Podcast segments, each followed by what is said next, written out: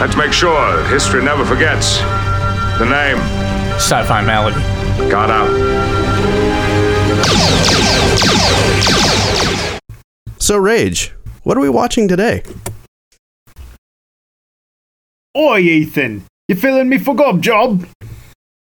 Uh, what? You asking like it was your job now? Um, sure, I, I, I guess. Fab. What's with the accent and the words? Well, we're watching a 61 film about a grody creature that decks London, so I thought I'd use the lingo. Oh, you mean we're watching Gorgo? You know, I love that one. Yeah, they gotta get rid of him enough before he decks the place. Um, yep, they sure do. How about we start the review? Yeah. Uh, you're not going to talk like this the whole time, are you? Sci fi malady, symptom number 240 Gorgo. London Bridge is falling down, falling down, falling down. Welcome, sickies, to the first time you will ever hear Ethan sing as he's joining us now on Rage Master Sings. The duet is coming, people. It's coming. now that we know he's open and available to it, we're doing it. So, but anyway, welcome back to Monster Mayhem. We are in the 60s doing the Battle of the G's, and last week we did Gamera, and we are now on Gorgo. Um, the first question I got for you, Ethan, before we even dive in, had you seen this before? Seen it? Yes. Remembered it? No. All right.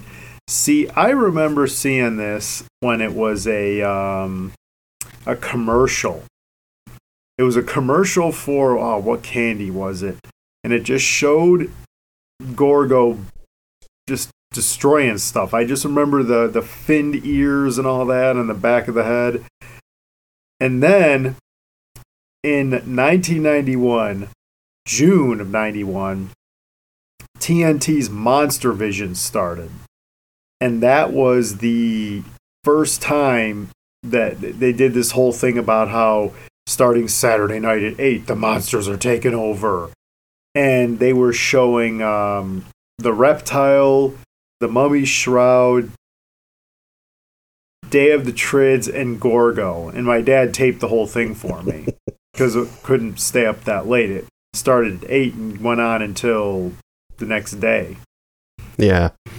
But that was all that stuff and so this was my first time see that was my first time seeing it and I got to revisit it and I got to say it you know it, it looks like the version you and I watched was kind of a 4K version and it did not look as good. No. no, it did not. You know, I learned, kids, sickies, when you're taking an older movie that looked good the way it was filmed back then, don't up it. just don't. Uh, upscaling doesn't work for everything, people. No. Let's, let's just try and try and get that lesson learned. Right. I mean, I'm thinking back Peter Jackson he and his crew recreated the taran- the giant tarantula scene from King Kong but they did it using 35 millimeter film and making it the same technology level, so it looked okay. Mm-hmm. Uh, and it looked okay. Yeah, but if yeah. if you tried to do that with modern tech, it'd look awful. Oh so, yeah. Um, but nonetheless, here we are. And yeah. yeah. Well, and you and you were asking, and I say I, I I had seen it before. I mean, here again, this is this was one of my staples when I was you know single digit kid, you know, watching afternoon movies, you know, on a Saturday afternoon or whatnot. And I know I've seen this before, and it's not so much that I remember seeing it; it's the sound because mm-hmm. this is a very unique uh, monster scream. And of anything, while I'm watching it, I did watch this about a year ago um, because I was just, you know, I was deep into watching the the kaiju films, the Showa era Godzilla films, and was looking for other stuff. And I revisited Gorgo, and I remember watching it, thinking, I know I've seen this before.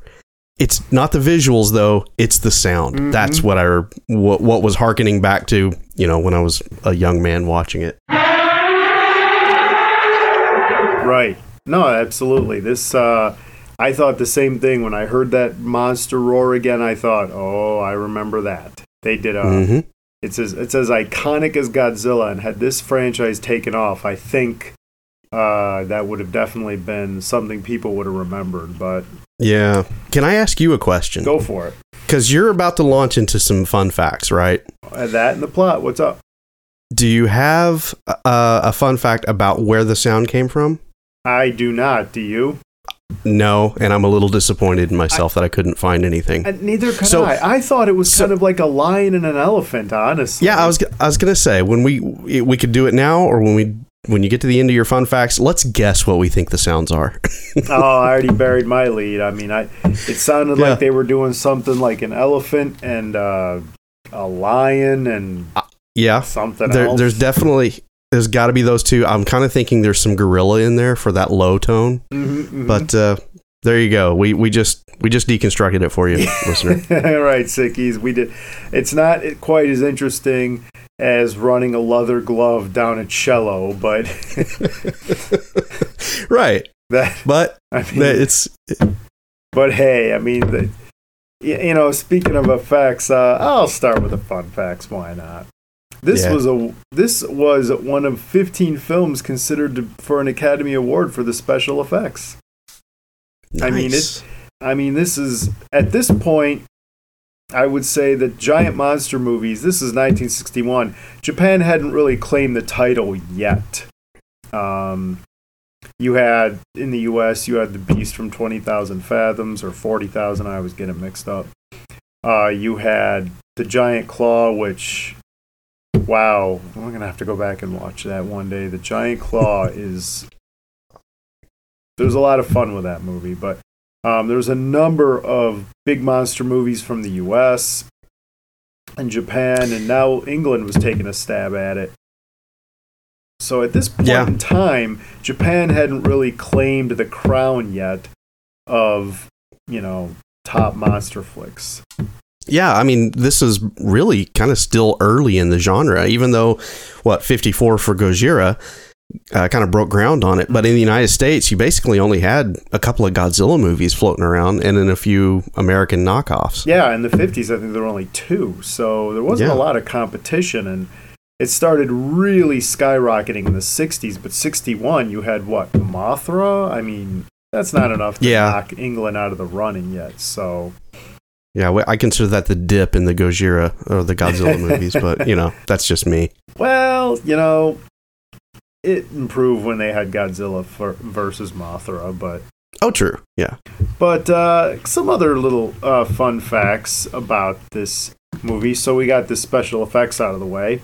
Um, the scenes where they're driving baby Gorgo through the streets of London, that was filmed on a Sunday because most people back then you had blue laws and nobody was out. So they just got. To, I can't imagine London being that empty, honestly, but there it was and they were driving through an empty Piccadilly, and they just kind of gave an explanation in the movie that uh, they cleared it out for safety. And I thought, nice job, guys.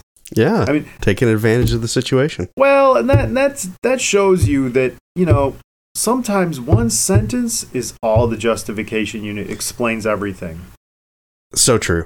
If you just go through the effort, you'll reap rewards. And when you get a, a film from this time, the way it is, um, going through that effort compared to filmmakers today that won't even bother, it's like, come on, guys.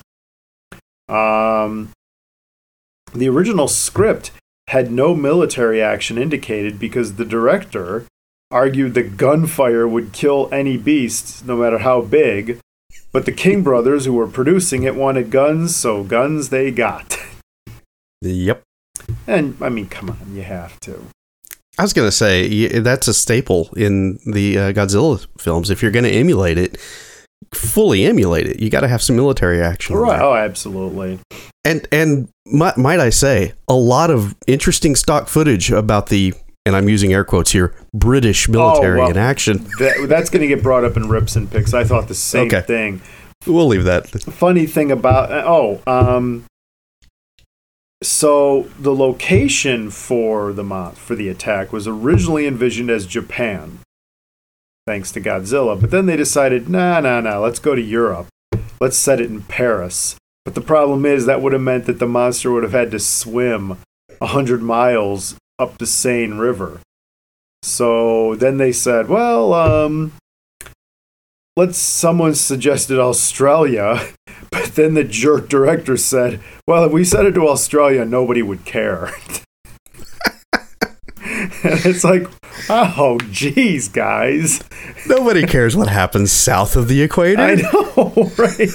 Not in 1961. Sydney's Oh, being boy. busted up by this monster. Huh? Ah, let's hope they get out of it.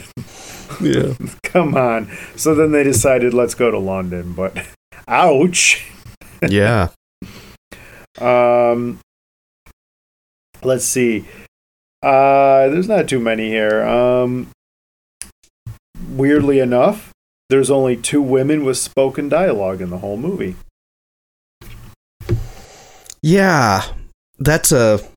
Well, well, I think that might come up again later here Okay. in rips and picks. All right. But um, yeah, I, I clocked that as well. Yeah, I saw that. Um, the island where they first discovered Gorgo was a fictitious island, Nara. I so I guess sickies, if you try to go find it, you're gonna come up empty-handed.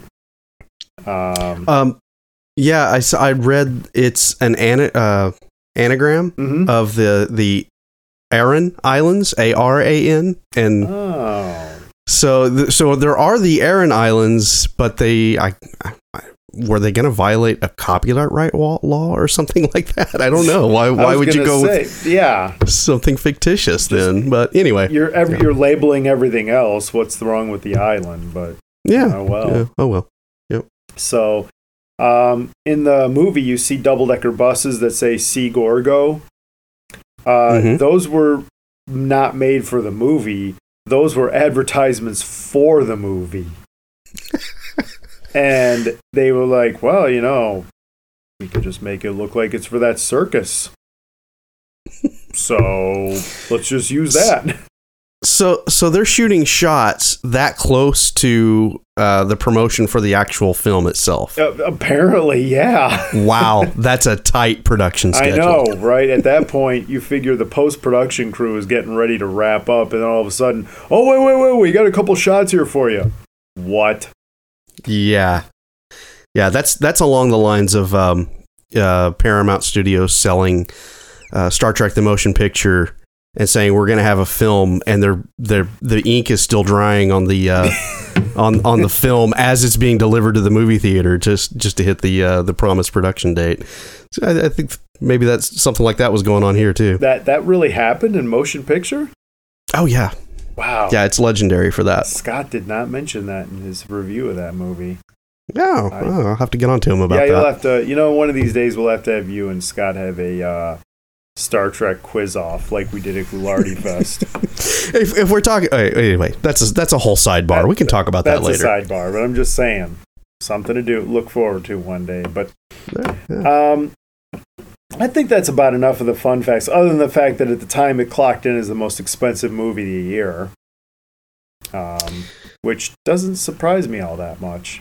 No, I mean, as as we'll get into as we discuss, there was a very extensive set building that had to have taken place for this movie. Yep, and they had the equivalent of what was green screen. Really? Well, I mean, didn't Because I well, I Yeah, it was well- green screen, but there's been you didn't catch the scenes where they're like floating in a boat and the background is clearly yeah yeah, and that is one thing I was going to bring up in this uh, uh, as far as rips and picks. I don't know if we're launching into that now or not. Almost almost there. Okay. Almost well, there. I can hold off. All I can hold off. Well, because you know it's a monster movie, so the plot's real easy. There's a ship that's uh, at sea near an I- Irish island, and a volcano goes off, and they see all these old prehistoric fish, and they come to find out that um, these guys are looking for some divers that disappeared, and the divers were actually going through shipwrecks. And all of a sudden, they find out the divers went missing because a monster comes out of the sea and attacks the island. And they, uh, the captain, who was on the, the captain of the ship, who was being told to leave, now says, Well, I'll tell you what, if you pay me, I'll capture the monster for you. He captures it, he sells it to a circus, circus takes it to London, and mom, dinosaur, turns out, comes looking for baby, and she rips up London and saves the baby. Oh, yeah, and there's an annoying kid who befriends the, the, dino- the, the monster. That about it? That about covered? I miss anything? Um, you, well, when you say annoying kid, you mean the actual kid, not the kid Gorgo. Yeah, right? the actual okay, kid. that's okay. the one that has to sure befriend them, just like you know Gamera kids. yeah, Sean. It was Sean. Sean, yeah. hmm Well, and, and Who who was who was playing an Irish uh, uh, a little kid on an Irish island, although he was a Scottish actor. oh, was he? Yeah, they. Yeah, figured- and I think a couple of times in his line delivery, I think I'm like, that sounds Scottish, but you know, it's it's 50 plus years ago. Yeah. so. Well, you know that that brings us right into rips and picks here because that would be a simultaneous rip and pick. Because on one hand, they're speaking Gaelic or Welsh, whatever it is. And Mhm. the one guy comments, well, they speak English as well as you or I, they just don't want to. yeah. But then, like you just pointed out, here comes the rip. Was it really right though? Because the kid's Scottish and they just assume that we don't know the difference, which is probably true. But then, wait a minute, how come the captain and the first mate Sam are clearly American? Yeah, well, well, Uh, you know what? Uh, What's there- going on there? Yeah, uh, yeah, because you know we didn't discuss it there in, in fun facts, but uh, the the gentleman that plays uh, Sam Slade, the first officer there, William Sylvester from 2001: A Space Odyssey, and he is a very well known British actor. So, what? Where would I mean? You could kind of hear a British accent in a few of his lines, Mhm. but it did very much sound like they were trying to deliver as American actors. Right, and I wondered about that. Like, you know, if you're ever going to lean into an accent, today's it. Yeah. This is the movie Yeah. to do it. So, So I, I don't know if the, because this is a uh, it's listed as an Irish U.S. UK production. Were they just leaning heavily, trying to lean heavily into the American accent to appeal to the biggest audience? I probably, I would imagine so.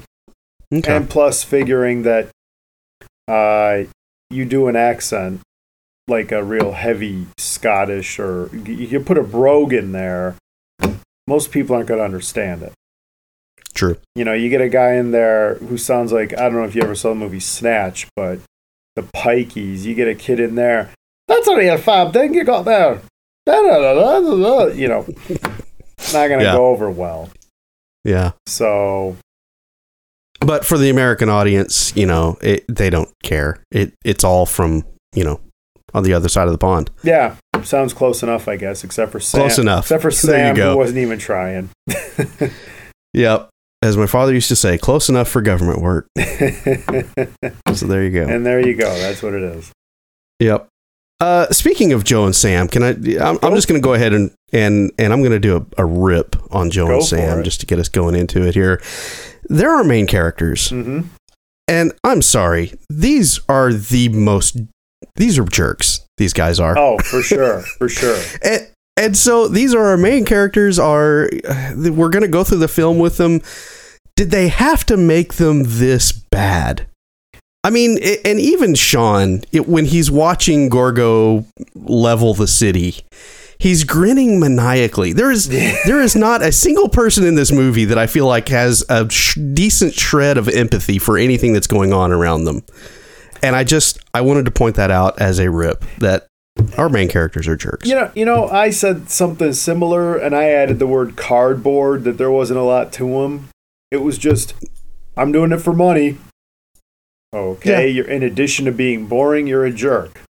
Yeah. It's like, y- yeah, ugh, come on, guys. What? But I- I mean, if if we were going to try and find a deep meaning, I think we may have struck upon it, and that is the the greed of Western civilization is going to bring about the downfall of society. I mean, did we stumble on something there? Maybe. I we did actually probably. I'm sure it was Okay. unintentional, but Um, Yeah, I, I don't I don't want to take Scott's role here, so I'm just going to back off from, from well, that. if- But if there it gonna- is, folks. If you were going to be Scott, you'd say this. You'd say the same thing in 50 words, and uh, it'd be a lot more deeper than it needs to be. And then you finish it off by telling me why the asteroid in Armageddon brings the Earth together. I'm I'm not to wade into that one. nah, don't you? Nothing to wade into. But um, yeah, the characters were really just.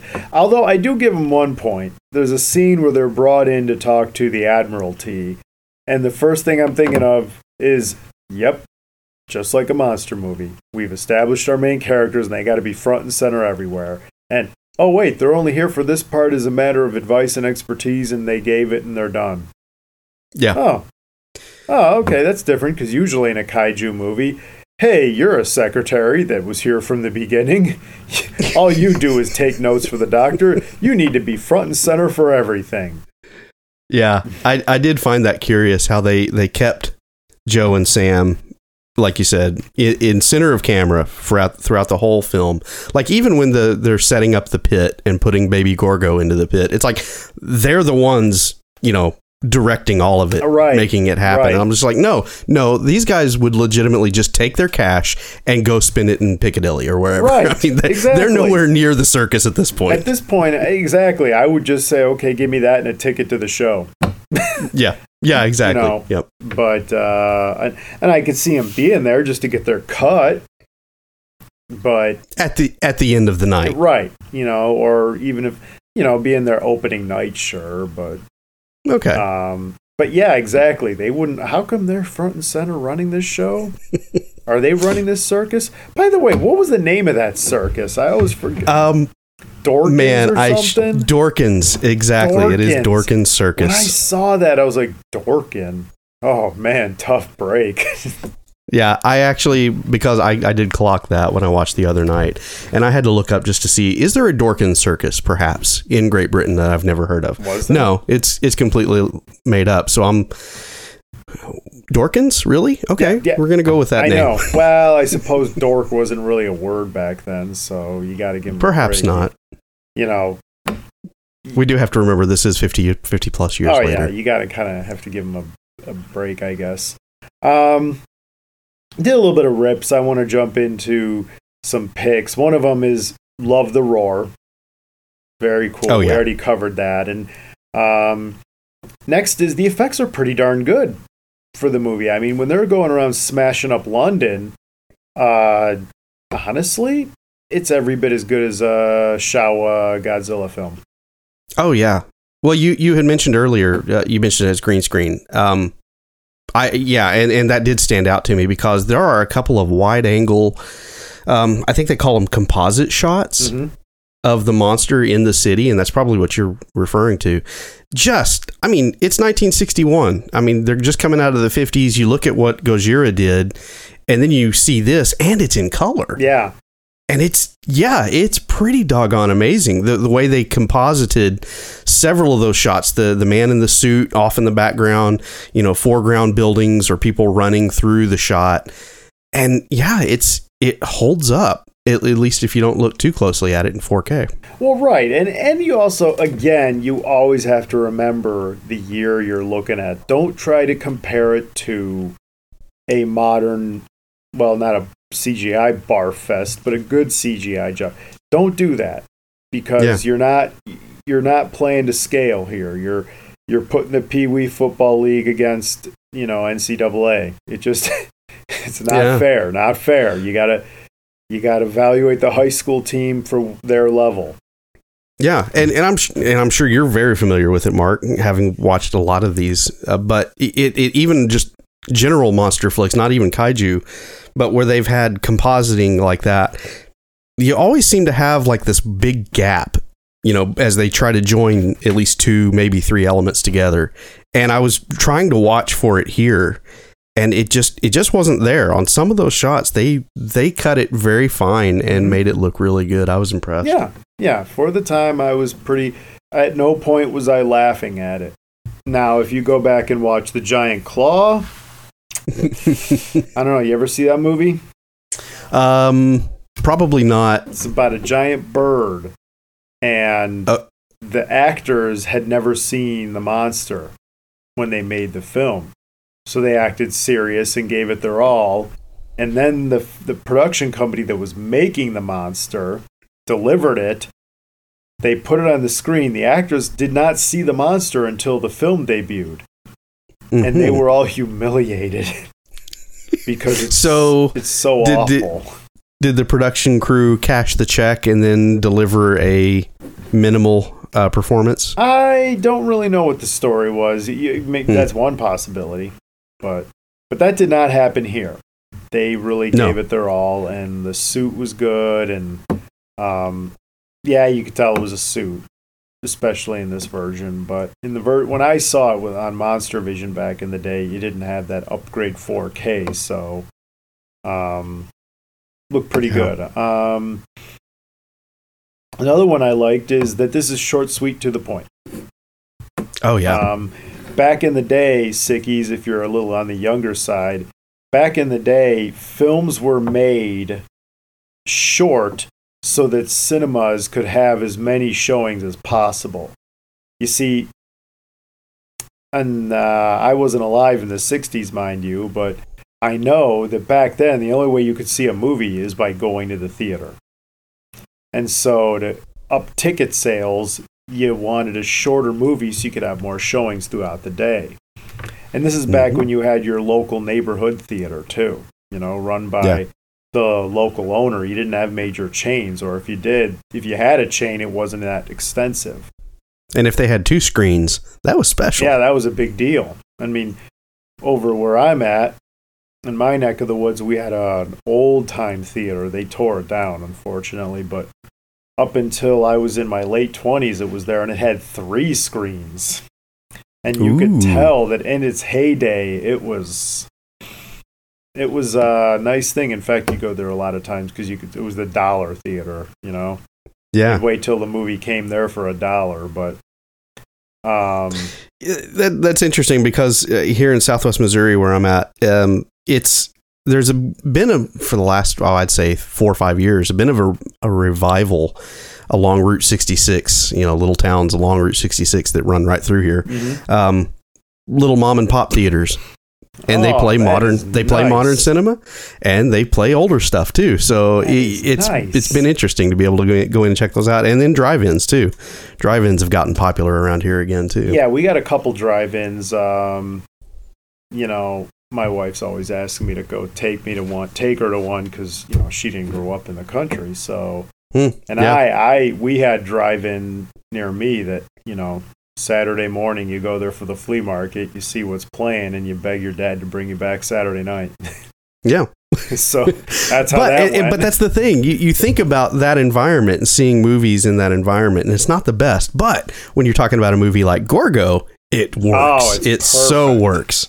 it kind of makes me you know it, it, it kind of makes me want to go back in time just to do that you know what i mean Oh yeah. just yeah. uh walk up to the front window one for gorgo please you know Yep. but that but the benefit of that short sweet to the point is that there's no wasted filler that was one of the problems i had with um the Gareth Edwards Godzilla in what what year was that? 2010 or something? Fourteen. 14.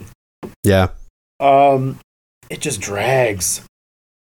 It does. It just goes on and on and on and on. And they have the What- Halo jump scene where they Halo jump in front of Godzilla. And yeah, it looks super cool. I won't deny it. But what was the point? Who would do Yeah. that? you know, I was thinking about that very movie in relation to Gamera, and I didn't mention it in that episode when we recorded. But for Gamera and for for Gorgo here, we don't have to wait long for the the star of the movie to show up Mhm. and fill the screen and watch him do what he does. Later on, those you know Gareth Edwards and and others kind of lost lost track of that hmm in the fact that we showed up to see the monster. And if we have to wait 45 minutes to an hour to really get into it, um, you you failed to do your job. Oh, no, absolutely. Absolutely. Plus, it's a kaiju movie. I mean, Yeah. why are you trying to make more out of it than there actually is? You're Yeah. trying to make some kind of cinematic masterpiece. It's like you're making Godzilla, dude. trying to quit trying. Profundity is not going to help your movie. No. All right, it's just going to make it long, drawn out, and boring, which is exactly what happened. Um, whereas this monster shows up in a reasonable amount of time, we get to enjoy it, and then when you when Gorgo is going around smashing up London, looks great. Yeah. Looks great. Um, a lot of stock footage though, huh? That's Yeah. I don't know if that falls under Yeah. a rip or a pick, but there is a lot of stock footage in there. Well, I'm going to tell you, Rage Master, I've got that under my ribs. Me too. Because, Me too. Okay, good. Because eh, did, did I lose something somewhere? We were watching the British Navy and the British Army. Yep, I saw J- U.S. fighter jets taking off, and I went. Um, at some point, they say NATO. It's almost like they realized we're not showing British planes taking off. What if we say Well, NATO just to cover our butts? Yeah, let's make this international, folks. Yeah. Well, because the other thing too is, I mean, eventually a submarine shows up, but they're dropping depth charges and all these things. It's like, what? You don't have a submarine? Guys, come on. Yeah. Yeah, it, you know, it, it was kind of funny because this is 1961. You think about it, this is only what, uh, 10, 15 years past uh, the end of World War II. Yeah, come on, that's guys. Not long. And uh, a lot of those shots did look very World War II era ish, you know, or at least 1950s. I wondered if that wasn't stock footage from a World War II movie or something like that. it had to be. You know? Some of that stuff had to be. That's what I was wondering, and they just kind of. It reminds me of um, the movie Ed Wood by Tim Burton. And at the beginning of Ed Wood, you know, played by Johnny Depp, he goes to um, a movie theater or uh, a film production company, and a guy said, "Oh, look at all this stock footage I found for you," and he just makes up a whole big story from this stock footage Yeah. and just because that's what he could get his hands on and that's what Yeah. i figured a lot of these movies did back in the day they just got whatever stock footage they could and used it Yeah, because we've gotten so used to there being a writer's room and people polishing the story, and we still get bad movies all the time. But it wasn't like that back then. You you told the story through what you could put on camera. So yeah, of course, stock footage showed up everywhere. But um, here, you know, it, it wasn't like you said. It wasn't until later that they kind of became aware of how much stock footage they were using and kind of made it acceptable, even though they were selling us on this is British action. yeah well yeah you have the admiralty commanding a ship that's yeah launching jet fighters which is the other thing jet fighters um what are they supposed to do exactly um i get i get the submarine hunter because they could look under the waves but um jet fighters They, they, Wouldn't you want to know, wait had- till it makes landfall to launch those? Well, they had to they had to surveil, so they had to cover a lot of ground. I Uh, that's that's where I'm. I going. getcha. Um, they make the interesting line, in fact, in their atomic weapons are out of the question. Tanks? Yeah, you can have tanks. all day long, all the tanks you want. I, I like that. Yeah, Oh, what, however much artillery you want is fine. Just no, no dice on the atomic weaponry. All right. Well, Yeah. at least that's reasonable. atomic weapons. No, uh, spend the GDT GDP on artillery. Sure, Yeah, let's do it. Yeah. um, but then when you see the soldiers taking a fall because they're getting crushed by the monster, I mean, Mhm. yeah, it's a little campy, cheesy for given the time, but you could see they were going for something pr- provocative, and I wouldn't doubt if that was considered risky back then. You know, showing that kind of Well- violence, so to speak. Yeah, you, you think about it. We, we talked about it a little bit last year when we were talking Gojira, kind Right. of the the the PTSD that may have existed in the population, mm-hmm. and they acknowledge it in that movie. Yep. But yeah, showing those soldiers in that situation, you're talking about people, many of them going to that theater to see Gorgo. They lived through the Blitz, Right. and so buildings falling on people is maybe something that would have triggered something. Who knows? But Well- yeah, they, that that does seem like it would be risky. Now that now that you mention it. Yeah, and they even reference the Blitz, saying we have London hasn't seen this since the Blitz. You know, it's Yeah. like, yeah, that's uh. Plus, it's the you know the height of the Cold War. Yeah, Um, yeah, and I didn't even think about that. uh, But that scene where uh, is it Sam? Yeah, Sam Mhm. uh, carries Sean down into the the the tunnel, right? Yeah. Uh, um, and the tunnel collapses and Oh, everything. That's where everybody w- went to flee the bombs That's that were right. being dropped. The, the- yeah, the so underground. Yeah, for sure. no place was safe. And you figure too, a lot of people did that, and for a lot of them, it was probably just a reflex. Mhm. Oh, they're evacuating us, going to the underground Yeah, and I'm sorry, I referred to it as a tunnel. It was the tube. to. My bad. Yeah, there you go. The tube. The tube. You go get the tube. Mine- with the cable, the- Oh, jeez. Mind the gap. not even gonna. Yeah, I'm not even gonna try to get the words, the lingo right there.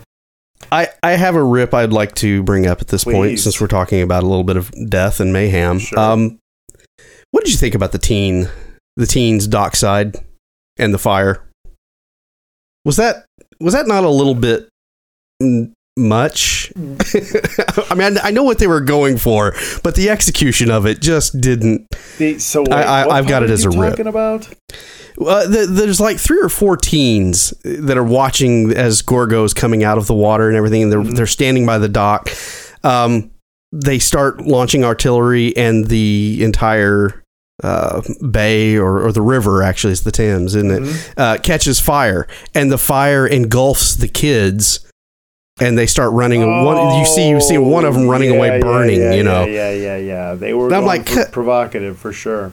I, again, but the execution on it was, I think, that's rip rip worthy. Mm, yeah. All right. I, you know, I'm with you on that one. It they were trying to be um, shocking, and it just didn't pan out well. Yeah. Yeah, I, and and I'm wondering what it what is it about these filmmakers? Because here again, we talked about it in Gamera, and here again, we're talking about the youth of the day re- Yeah. reaping consequences of of I bad action. I, I, these kids were just coming down to the water to watch what was going on, though. They didn't deserve what they got, but Maybe it's the you know youth rebellion. They're not Yeah. following orders, so they deserve it. they weren't where they were supposed to be. Yeah. with their parents. Right. Right, That's right. it. That's the lesson. so they remember, kids, listen to your adults. There you go. Um, and then that another rip that kid Sean just worthless. There's no point to having him. None. In fact, you could Yeah. argue that the um, archaeologist was pointless. But um, I mean, I Except that he was j- uh, yet another greedy adult in the story. right, you know. Although I do got to say that you know he had sores that were that were a thousand years under the ocean. It's like that's a pretty good looking sword for being underwater for a thousand Well, years.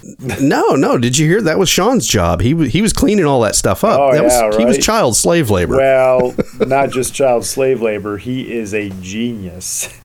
yes, he is.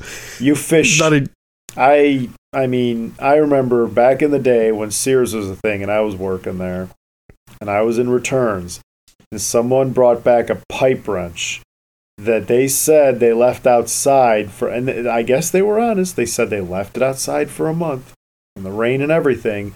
It looked like they fished it out of the Titanic. All right. In fact, e- eating away, in huh? fact, I mean, it was nothing but a hunk of rust in the shape of a pipe wrench. And I even Mhm. looked at the the manager. I said, "You can't even see if this thing says Craftsman, and you took it back."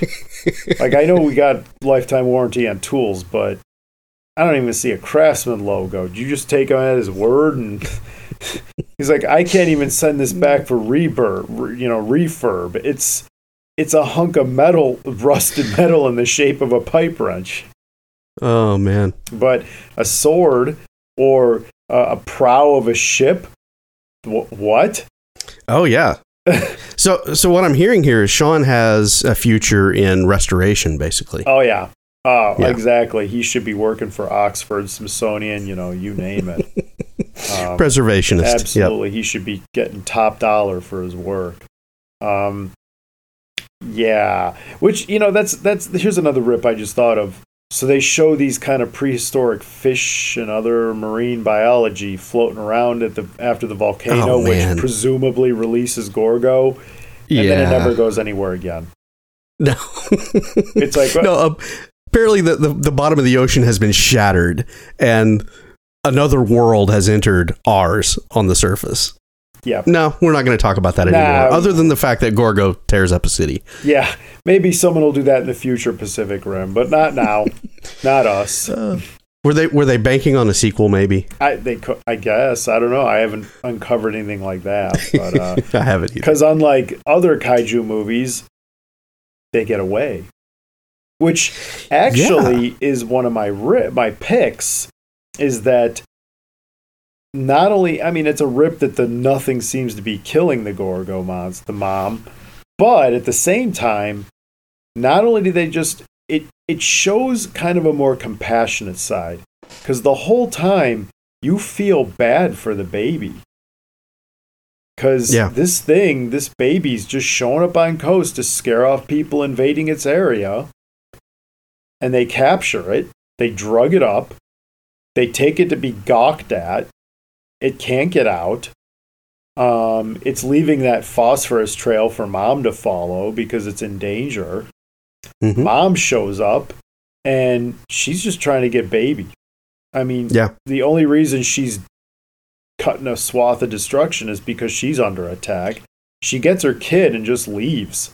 It's like it, it's not even like a revenge thing like oh well i'm gonna stand here and rip up london. It's nope i got my kid. I'm done. Bye-bye Yeah, so no, that that is that is a great point because uh, so many of the similar films of the day, it was it was very much us against it hmm or us against them, and they could have easily gone that route here, uh, but uh, refreshingly, no, this ends a little bit differently. Yeah, it's you know usually the monster is something bad, something to be feared, or it's a for like you said, it's a us against us, them, a force against nature. Here, it's really just um, bear walked into town, Yeah, and Mama, Mama Bear wants her cub. yeah, bear walked into town. Someone captured it, put it in their garage, and Mama Bear came looking. yeah, That's all it is. And and once Mama Bear gets the cub, they leave. And Yeah. and you really do feel but despite the fact the monster looks the same all the time, you feel bad for the poor thing cuz it's just walking around and and also another pick is that the scientists from Dublin who are trying to get the monster you know, they said, I can't believe you sold out to a circus do you realize what you're doing? Um, you could be releasing a biological agent. This thing could be carrying bacteria and disease we don't know about. And it's like, yeah, that's true. That's true. I mean, if you think about the Komodo dragon, a bite from them is gets you highly infected because they have the most infective saliva in the world. And um, yeah, legitimate the legitimate rational guy making a point and like you said the guy who just looked at it in terms of money oh i see money making so i don't care Yeah, you know, it, you mentioned that, and suddenly I wish, suddenly I wish J.J. Abrams had gone a totally different direction with Cloverfield. The the little parasites that came off the big monster would have been far more interesting than the movie we actually got. Even though I happen to like that movie, but um, yeah, it, it, it shout out to you know early '60s science, you know, thinking about uh, health and safety. mm-hmm. yeah and you know these are just the little things and the nice thing is again they don't harp on it they make Yeah. their point but they make it clear well this is not what this movie's about we made our point but time to get back to the, the star of the show Yeah. um so I've I've got one more rip and then one final pick. All right, go for it because I'm all Uh, and- picked out. Okay. All right. Uh, I don't normally do social commentary. That's it's not my thing. Sure. We're we're here for fun. We're here to to enjoy the, the things we enjoy. However, I feel we would be remiss if we did not once again point out the fact that they failed in this movie to acknowledge the existence of the female species. Yeah. Much like Jurassic Park. Well, Jurassic Park did the opposite.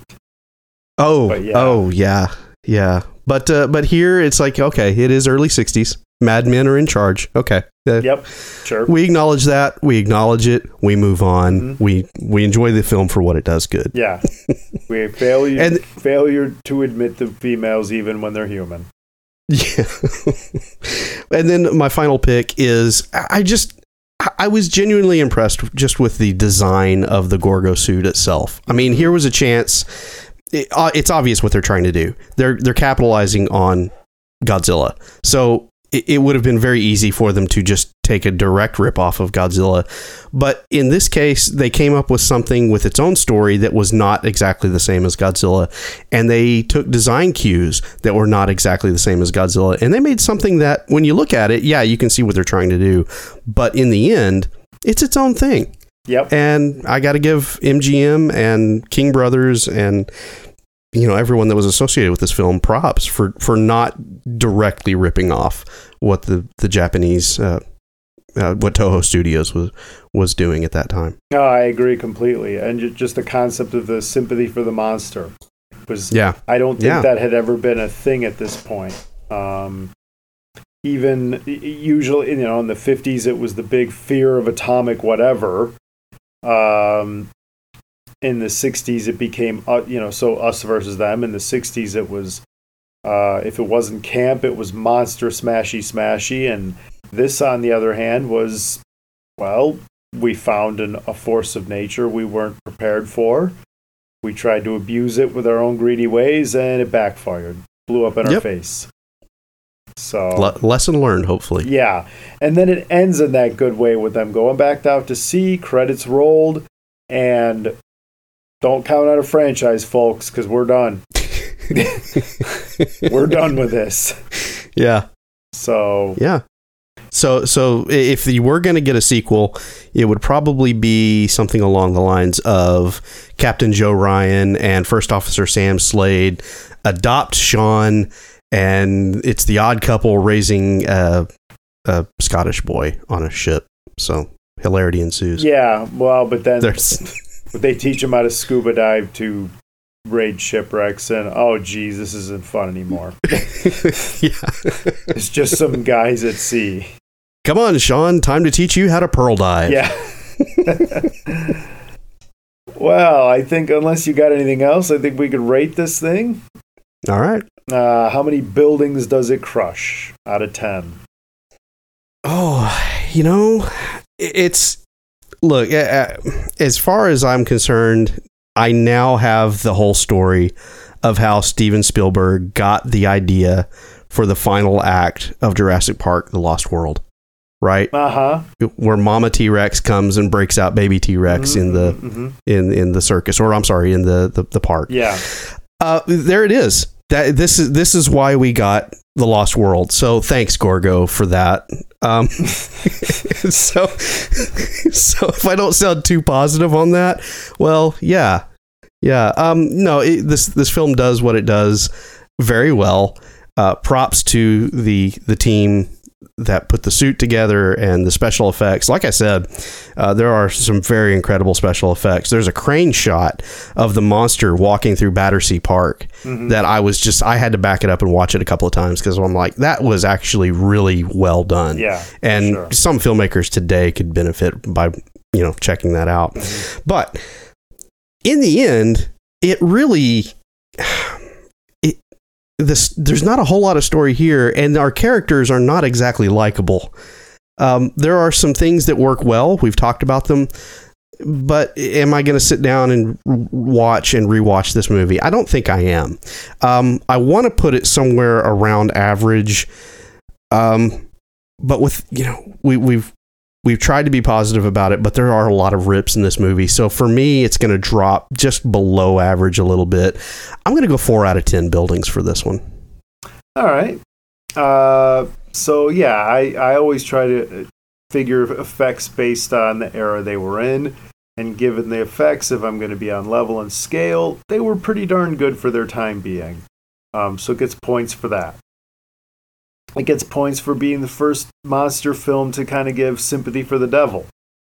Um, you know, it wasn't an atomic raging monster trying to kill us all. It was just something trying to get home. So that gets points.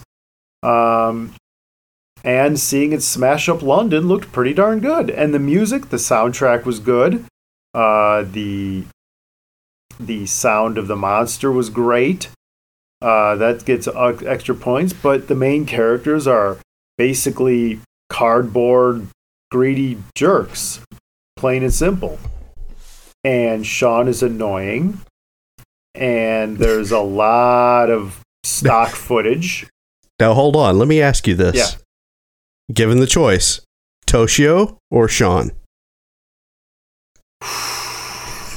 Um, Sean, because Maybe we wait till the end of the month and then rate them all. Yeah, as of right now, I'd say Sean because he, he's not Okay. as bad. He's not as bad Okay. because his voice. Yeah, Sean didn't climb up in a lighthouse and cause mayhem. right, so, he wasn't just yeah. getting in the way. He would. He stood. I, he knew to stand idly by. Once he tried to mess around in the first time on the ship, and he got picked up and beaten for it. He learned his lesson. So Yeah. Um, but Sorry, I derailed your rating. That's Go all ahead. right. That's all right. A lot of stock footage you could tell wasn't aimed for the movie, and they did their best, I guess. But that takes that knocks off points.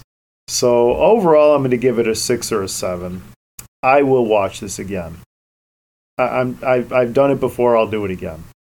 Um, either because of sentimentality or whatnot. But I'm in, I will watch this again at some point. So all in all, Sickies, I would recommend, at least on my end, Ethan, what do you think? Give it a shot?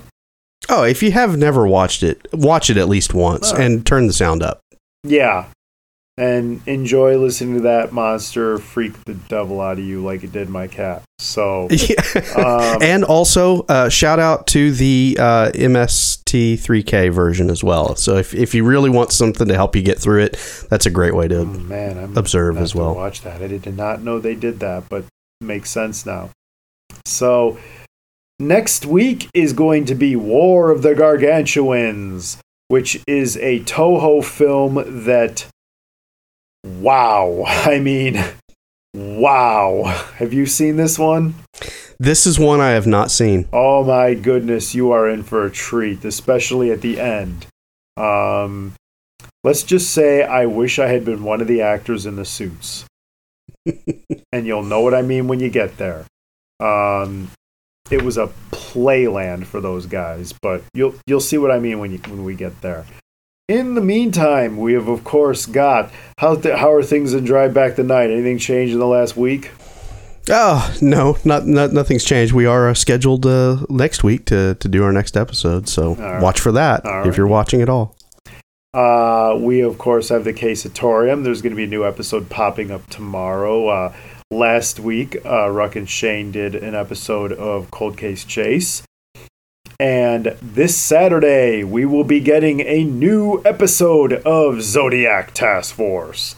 So Ooh. I know I'm looking forward to that. It's this is the Leo and Sagittarius training mission, so I'm definitely going to tune into that.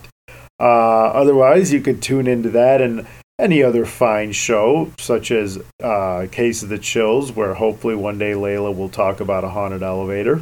Um, but until then, you could comment to us. You could go to our Discord channel um, if you're interested in all things Raving Lunatic, or if you're interested in Andromeda and Drive Back the Night, you could do so. Where do they? Where can they find you, Ethan? Oh, that's andromedaseries.podbean.com or follow us on social media at Andromeda Pod. That's Facebook and Twitter. You can find us there.